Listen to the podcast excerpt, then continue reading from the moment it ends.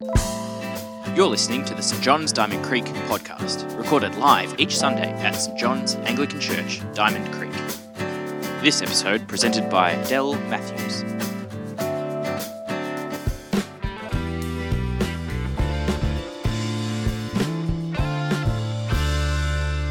Well, today we continue on our series on conflict. Tonight we're talking about how to develop a, a, culture of peace in our church.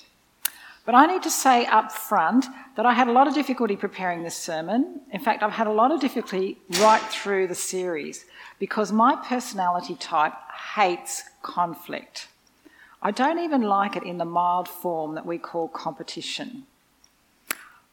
You could say I've got a kind of a phobia of, of conflict. And like any other phobia, I avoid it like the plague. And if I see conflict coming, I just run.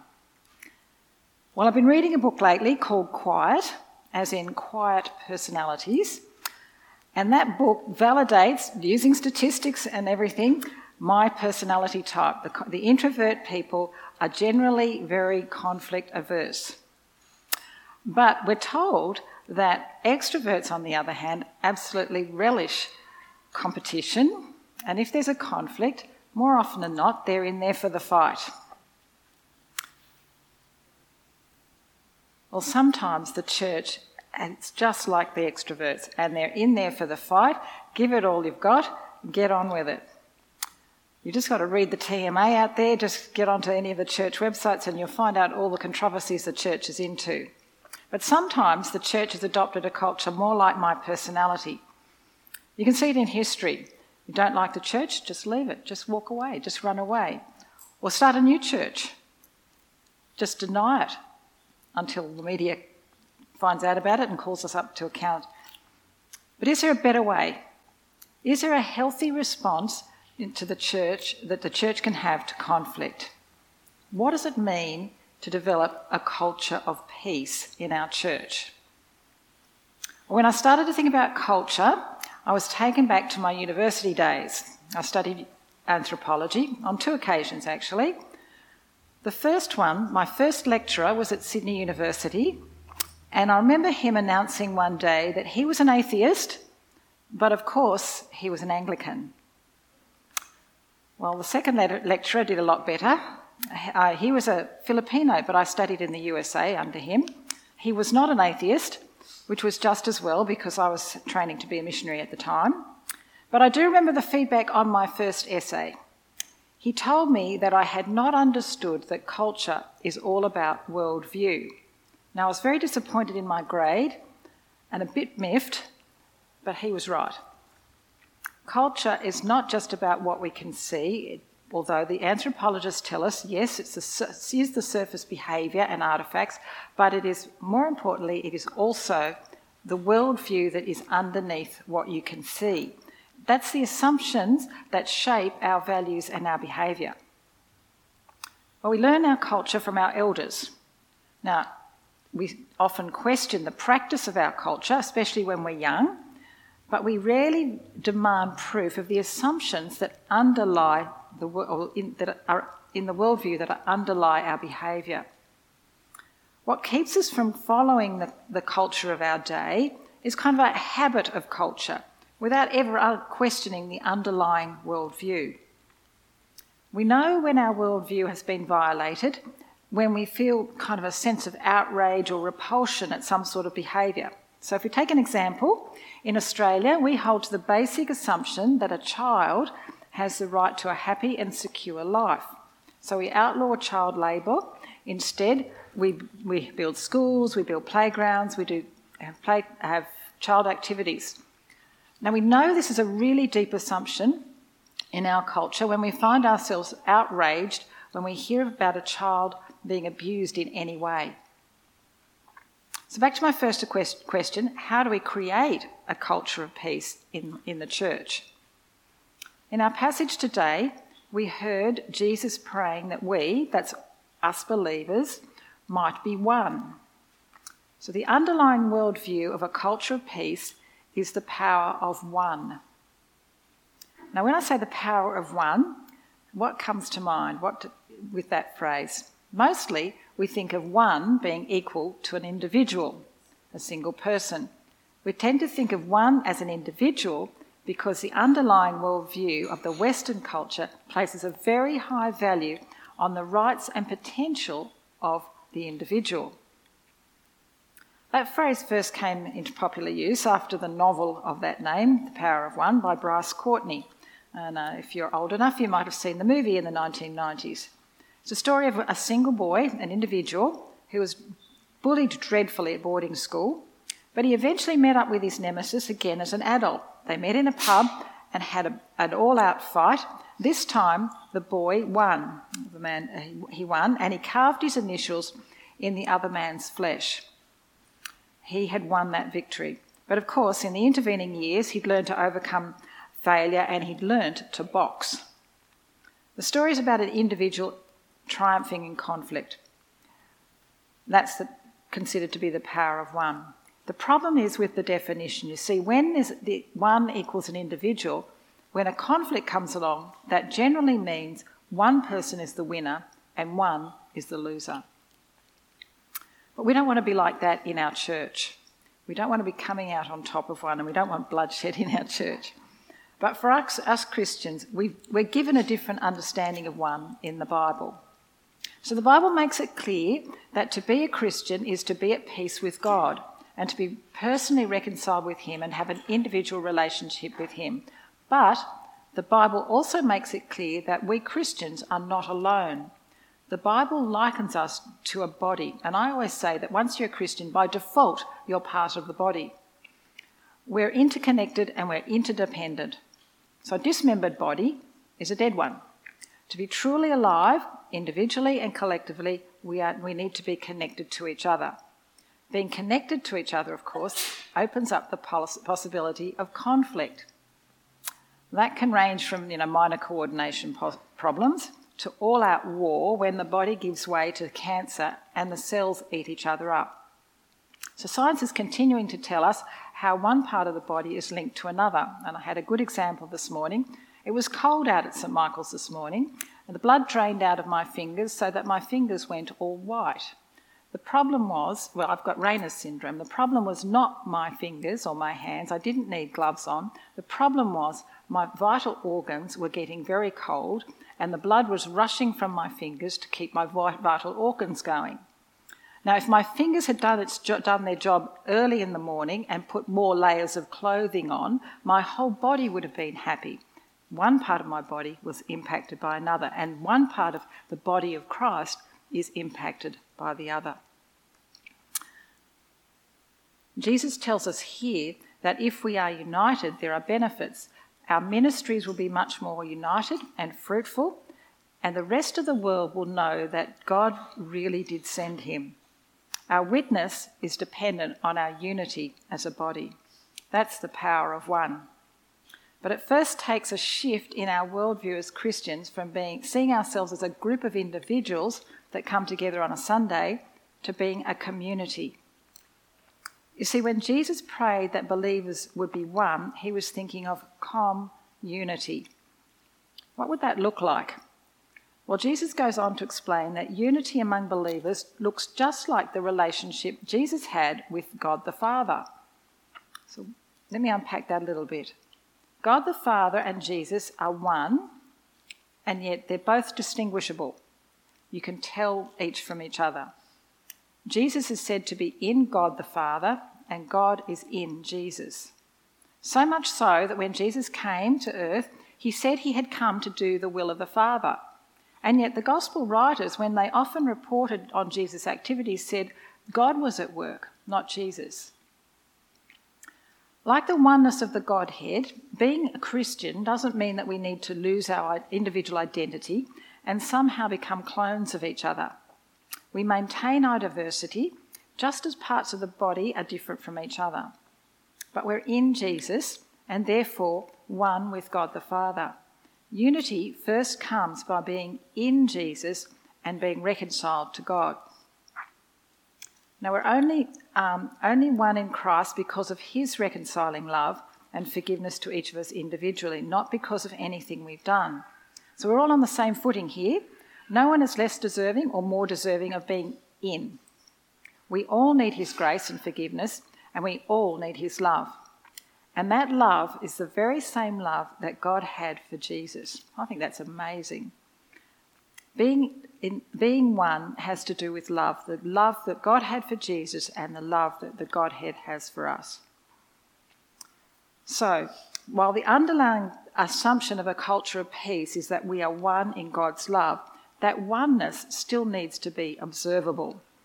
It should be seen in our behaviour, in our love for one another, in our actions that express love, in our effort to resolve any disputes that threaten our unity.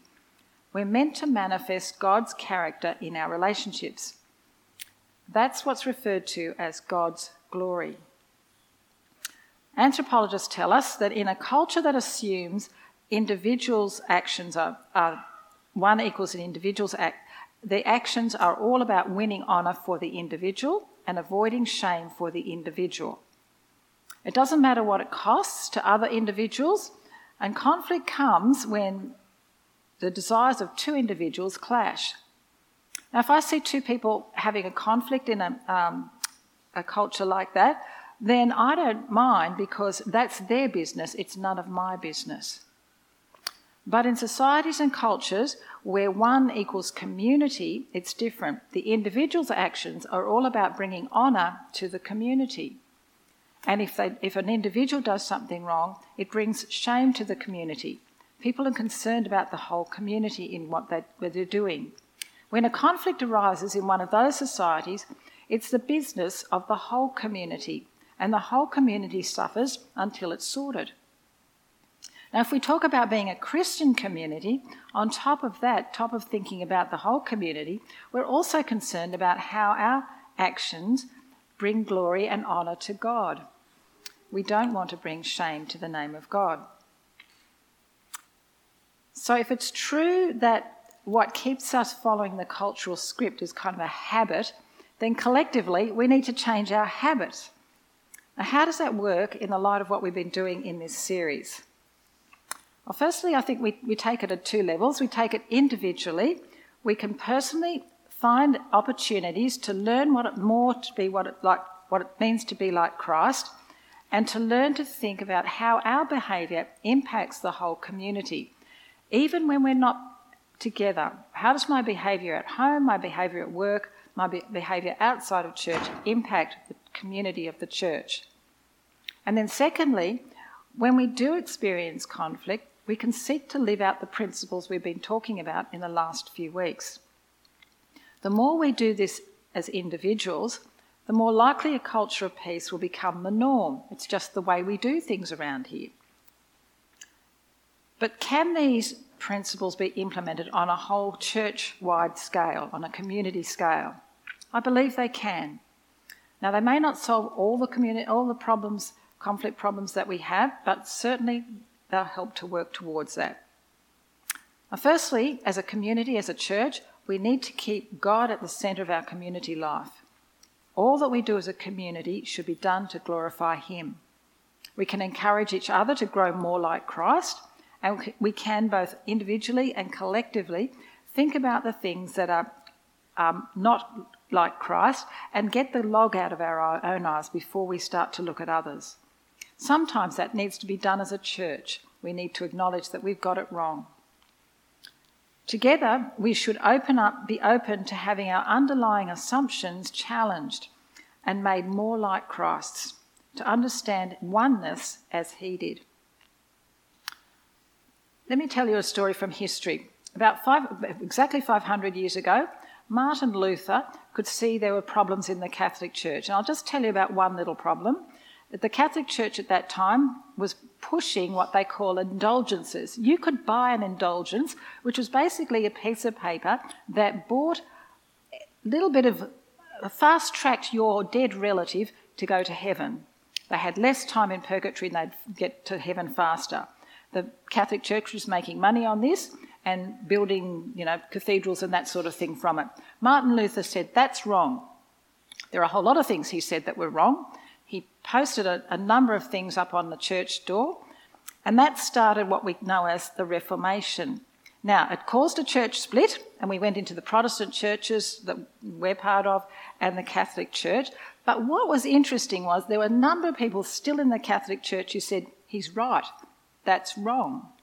And they started to think about it and started to make a lot of voices about it. And the Catholic Church gradually acknowledged that indulgences were wrong, their underlying assumptions were wrong, and they changed over the time. So the Catholic Church had its own little reformation as well. Churches can change. It's about committing ourselves both on a private and a community level that we're going to resolve disputes when they arise. It's going to be a lot easier to go through the steps resolving a private conflict if we're part of a whole community that supports us.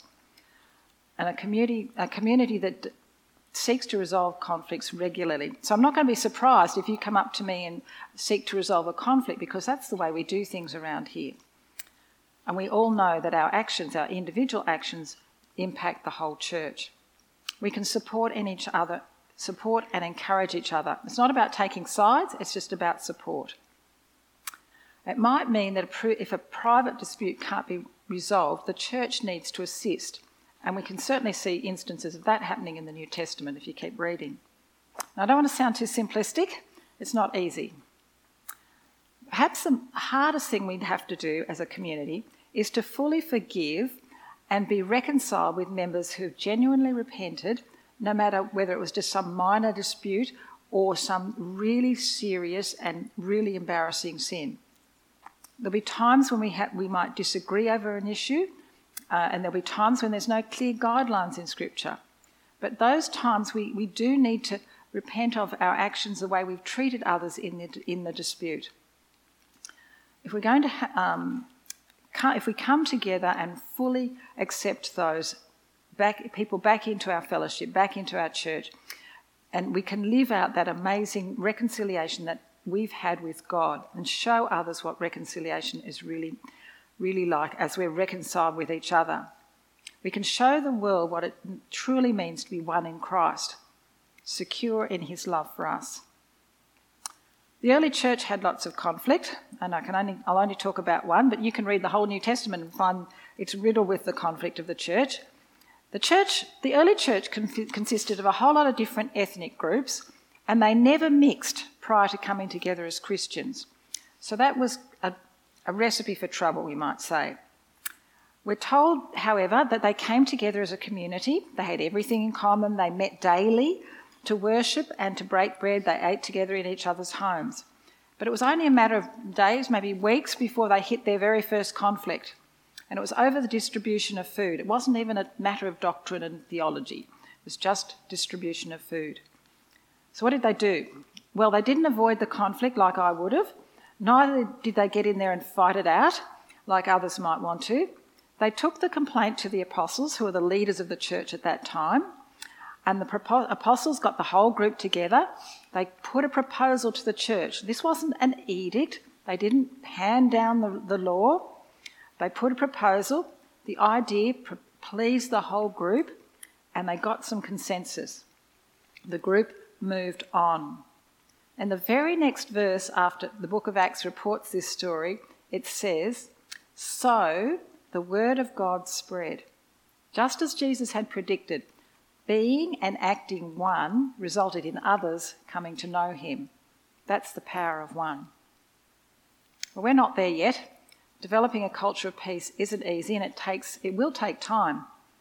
Shortly, well, what I want you to think about is some of what we some of our practices that we do have in the church. If you have a communion service on one on one Sunday night, you'll find that we refer to peace all the way through it. We have this practice in the communion service where we get up and we share the greeting of the peace and we shake hands with each other. I would suggest to you that we can continue being Anglican in our outward actions, whatever they may be, just like my first anthropology lecture, or we can choose to fully embrace what it means to be like Christ and in Christ, and seek to make that oneness observable to the whole world, beyond simple greetings on a Sunday evening. Jesus prayed for us that we would come to complete unity that the world would know that He loves us and that the, with the same love that God loved Jesus. Well, it seems to me that if Jesus needed to pray for our unity, then it's a prayer we ought to be praying as well. And I'd like to do that now. I'd like to close by praying for us.